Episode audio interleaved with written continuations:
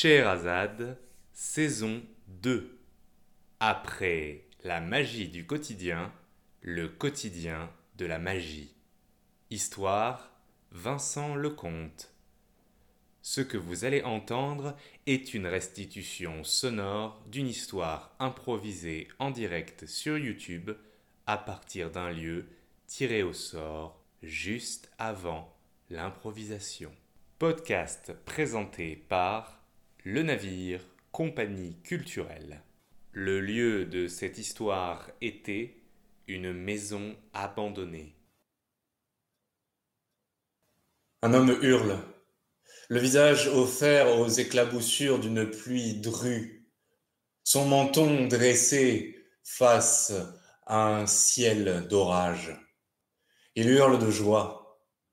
On ne sait pas vraiment si il rigole ou s'il pleure car euh, à ses rires se mêlent des sanglots qui s'élèvent dans l'air et la pluie vient laver ses larmes et les gouttes de l'orage se confondent avec le sel qui sort de ses orbites. Au bout d'un moment, il cesse de crier et s'affale, genoux en avant, trempant son beau costard noir dans la boue de ce jardin, et se contente de hoqueter en reniflant. Deux heures plus tôt. Il fait chaud, une humidité qui annonce l'orage. Mais pour le moment, le ciel est encore bleu, même si de grands cumulonimbus menaçants et noirs se font voir à l'horizon. Albert pousse le petit portail du jardin, grinçant. Il suit une dame en costard impeccable, petit tailleur gris, chignon, un peu ventripotente, mais extrêmement rapide. Elle évolue dans ce jardin laissé à l'abandon comme si elle connaissait par cœur les lieux.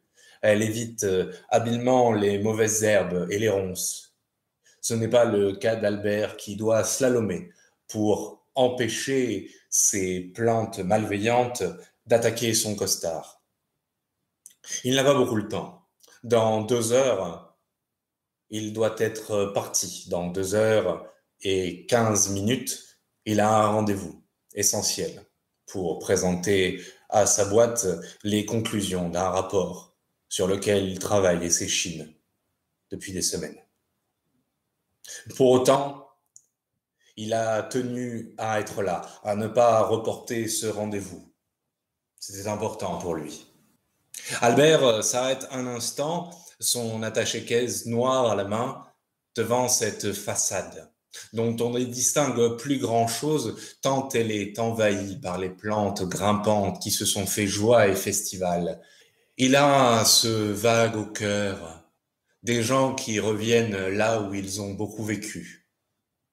Il essuie un petit peu ses lunettes sur sa chemise, les replace euh, sur son nez aquilin et recontemple la façade. Le sentiment s'estompe néanmoins et laisse place à une sensation vague de bon, faisons au plus vite. Un panneau à vendre se trouve collé à visibilité des passants de cette rue du quartier résidentiel sur la seule fenêtre qui a résisté aux lierre. La dame de l'agence est déjà à l'intérieur. On entend ses talons qui font craquer le petit plancher du corridor d'entrée. Albert pénètre à son tour dans cette maison cette maison qui a hébergé pendant les 20 années de leur vie commune ensemble ses grands-parents. Bien sûr, 20 années, c'était la fin de leur vie. Albert regarde ces murs, ce salon, cette cheminée poussiéreuse, les maisons abandonnées de, de choses l'une. Ou bien c'est vraiment à l'abandon et c'est un repère de lames de plancher traîtres, de murs qui s'effilochent et peuvent vous tomber dessus, parfois de tags sur le ciment. C'est propice aux rêveries, aux fantasmes et aux escapades des gamins qui vont imaginer là quelques fantômes ou quelques sorcières vivant recluses. Ou alors, c'est simplement triste et poussiéreux. Cette maison n'était pas encore euh, suffisamment abandonnée pour appartenir à la première catégorie. C'était simplement un royaume de poussière et de grands tissus plastiques blancs, à peine transparents, qui couvraient tous les meubles, donnant au salon l'aspect d'un congrès de fantômes et lui enlevant par là même toute trace de souvenir. On n'a pas de souvenir face à des meubles emballés, préservés. Il aurait fallu les enlever tous les uns après les autres, les sortir de ce cocon protecteur pour se souvenir que oui, ici, on a ri, on a fêté Noël, on a pris le thé, on est venu visiter et on est venu consoler aussi. Consoler le grand-père d'Albert lorsque sa femme, la grand-mère d'Albert, est morte. On est venu, oui, plusieurs fois, déranger la poussière et la solitude de ce vieil homme de plus en plus voûté avec ses pulls, ses éternels pulls. Tous, tous avaient été tricotés par sa femme à Noël et tous étaient l'apogée du mauvais goût. Il y avait des reines, des Pères Noël, des bûches, des lutins, tout ce qu'il fallait pour faire le plus grand kitsch possible. C'était l'apogée du pull de Noël. On en avait rigolé de ces pulls. Maintenant, en visitant le grand-père, on n'en riait plus. On se rendait bien compte que enfiler ses pulls tous les matins était l'une des dernières choses qui reliait encore le pauvre grand-père au souvenir de son aimé. Et les lutins, bien tricotés mais affreusement mal dessinés, prenaient des aspects de mélancolie. Un jour, une sirène hurle et des hommes en blouse blanche arrachent le grand-père à sa solitude pour lui en offrir une autre, plus cruelle, plus vicieuse, car entouré d'autres solitaires. On l'amène dans un de ces endroits où le pays laisse mourir ses vieux et ne les regarde plus, les oublie peu à peu, laissant aux familles le seul soin de pénétrer ces sanctuaires et au personnel dévoué de tenter de mettre un peu de gaieté dans ce morne. Sénile. Il est fort ce mot. Il est plein d'a priori, de préjugés, de sous-entendus. Il est marqué noir sur blanc sur un certificat et il justifie qu'on arrache le grand-père d'Albert à sa demeure. Sénile. Beaucoup s'accordent à dire qu'on aurait pu dire dément. Depuis des semaines et des semaines, les voisins sont catégoriques et la plupart des gens de la famille d'Albert parlent du grand-père avec une mine froncée, car il délire. Tout le monde s'accorde à le dire, il il délire. Albert est le seul à ne pas être d'accord. Lui, il a l'impression au contraire que son grand-père rayonne. Pour la première fois depuis le décès de sa compagne, à chaque fois qu'il va le voir, à chaque fois qu'il pénètre cette porte, il tombe sur une mine réjouie, sur des yeux pétillants, sur un grand sourire. Il va bien, il va mieux. Le grand-père parle à Albert du fait qu'il n'est pas seul, qu'ils sont avec lui, qu'ils lui parlent, qu'ils lui rendent des services et que parfois lui aussi il les aide. Qui sont-ils? Des petits êtres minuscules, dit le grand-père, pas plus haut que deux pouces, au maximum, euh, souvent un seul. Ils se sont fabriqués dans des recoins des murs, derrière les grandes lattes en bois, un royaume, un village, tout fait de récupération d'objets divers et variés. Une boîte à sardines, ça leur sert de maison. Une épingle à nourrice, de quoi combattre les araignées qui parfois viennent tenter de les dévorer. De la ouate, c'est un lit. Un trombone, ça peut être une lampe, à condition bien sûr qu'on s'en serve pour caler une grande allumette qui va brûler toute la nuit dans ce petit monde minuscule pour permettre euh, aux petits anciens de raconter leurs histoires. Le grand-père a, expliqué à Albert qu'il est tombé sur eux complètement par hasard, qu'au début ils ont été paniqués et affolés. Il les a interceptés juste à temps avant qu'ils quittent la maison. Dans leur monde, dit-il, il est absolument exclu d'être vu des grands. C'est beaucoup trop dangereux. On risque d'être récupéré, de servir de curiosité scientifique ou bien dans un zoo et personne parmi les petits gens ne le veut. Le grand-père explique qu'il a déployé toute sa gentillesse et toute son empathie pour tenter de les rassurer et pour leur dire que il ne voyait aucun inconvénient à ce qu'ils restent ici et qu'ils pouvaient devenir colocataires. Et les petits gens sont restés concluait le grand-père avec une mine guillerette et le rose aux joues, avant de toujours se retourner vers son interlocuteur avec un doigt noueux et tremblant sur les lèvres pour dire Chut, c'est un secret. Il faut que ça reste dans la famille. Évidemment, ce secret, le grand-père le disait à beaucoup trop de gens. Il était beaucoup trop content d'expliquer que finalement sa solitude était cassée, qu'il avait des gens avec lui à qui il pouvait faire des petits plats, offrir des petits objets qu'il fabriquait de ses mains noueuses, lui qui avait toujours adoré réparer et construire. Il était trop content, alors il le disait à toute la famille, aux voisins.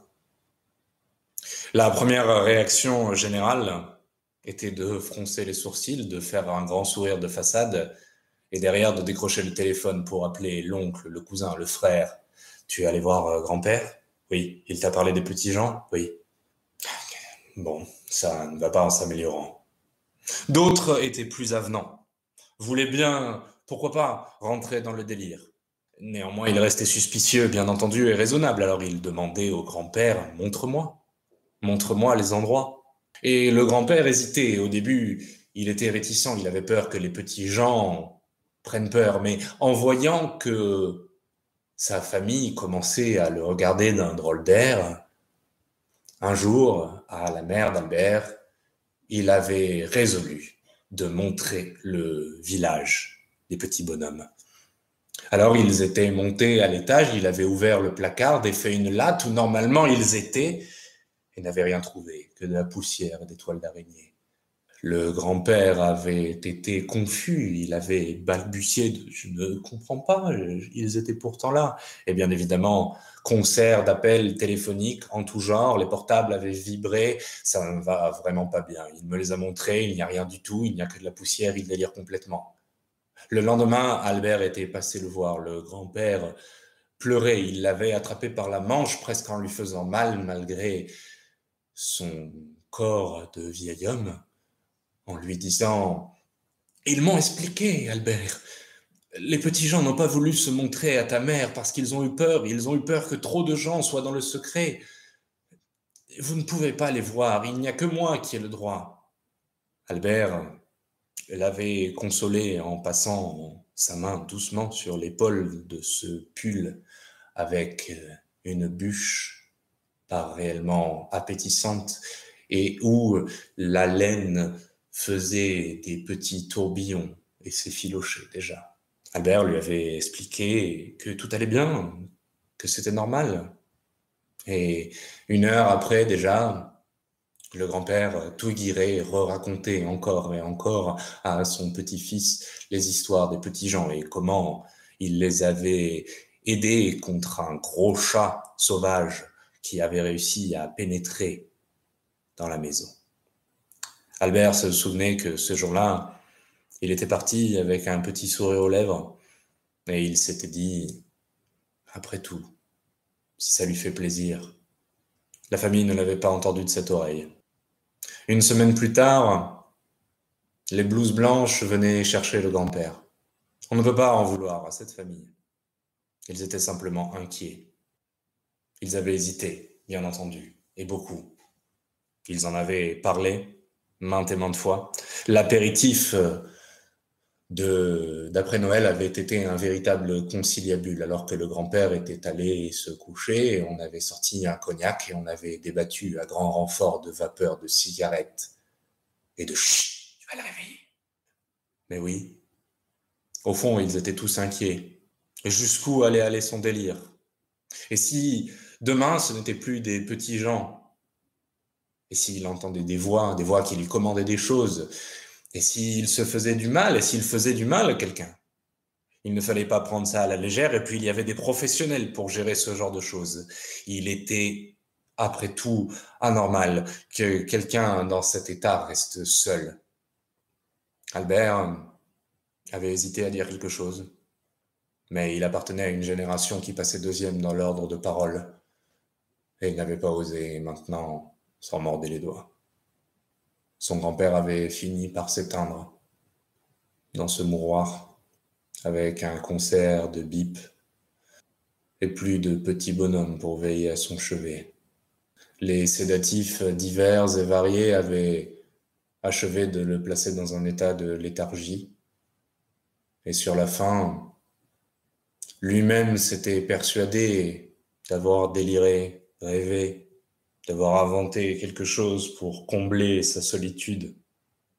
Pourtant, lors de la dernière visite d'Albert, il s'était accroché à celui qui, lui semblait-il, le croyait encore un petit peu et lui avait demandé si Albert pouvait l'amener une dernière fois à sa maison, leur dire au revoir. Albert avait convenu de l'amener le lendemain matin dans la nuit, il était mort. Le cœur lourd de cette promesse non tenue, Albert jette euh, des coups d'œil à droite et à gauche et écoute sans l'entendre le babil de la dame de l'agence.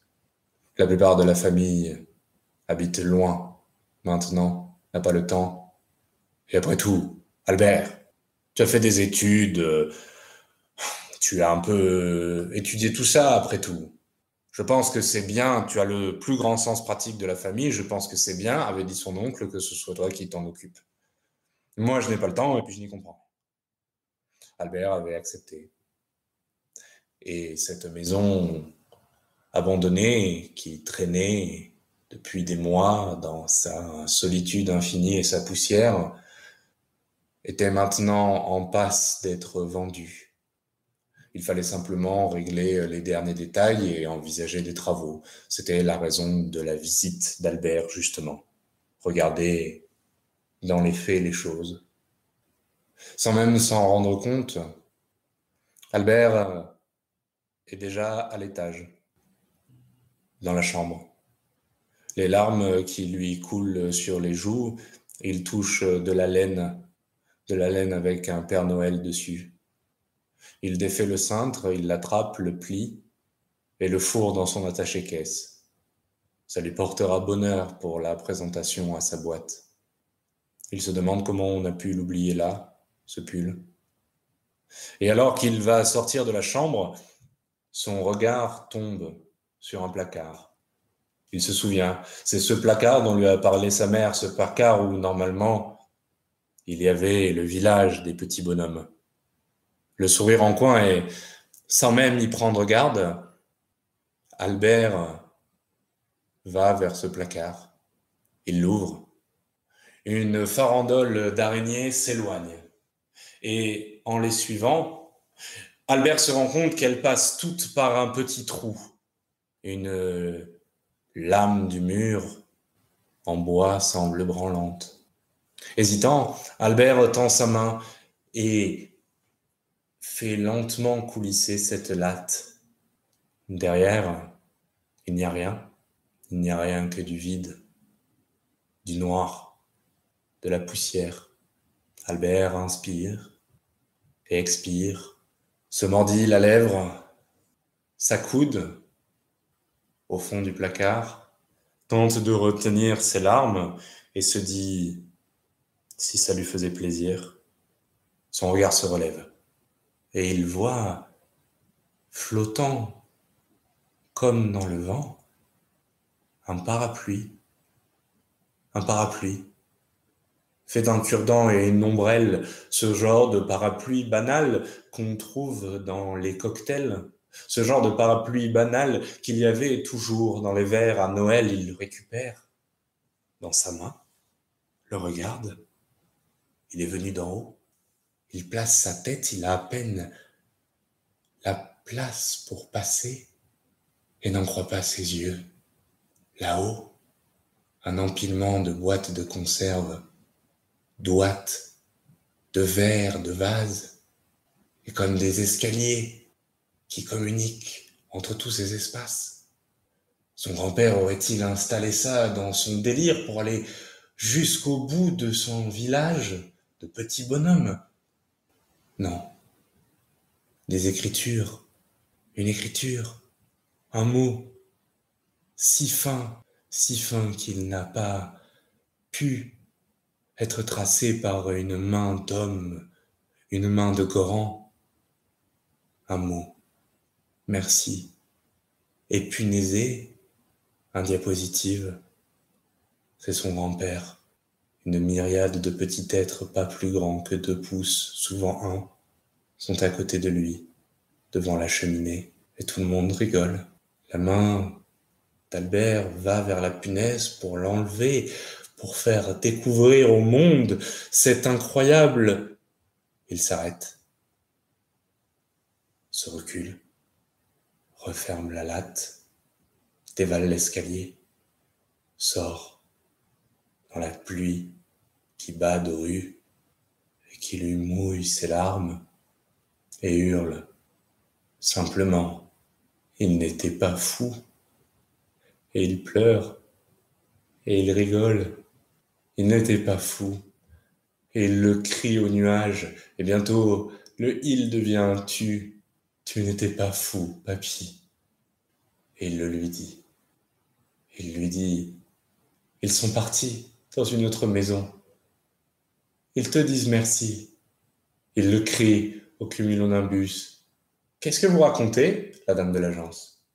Rien, dit Albert qui a les genoux trempés dans son costard noir. Il va falloir que je repasse par chez moi. On a terminé? Oui, oui. Je vous recontacterai pour les autres détails. Parfait. Albert laisse là le jardin, avec les ronces, son pantalon trempé. Un peu moins d'une heure plus tard, il présente à toute son équipe son rapport sur lequel il a travaillé.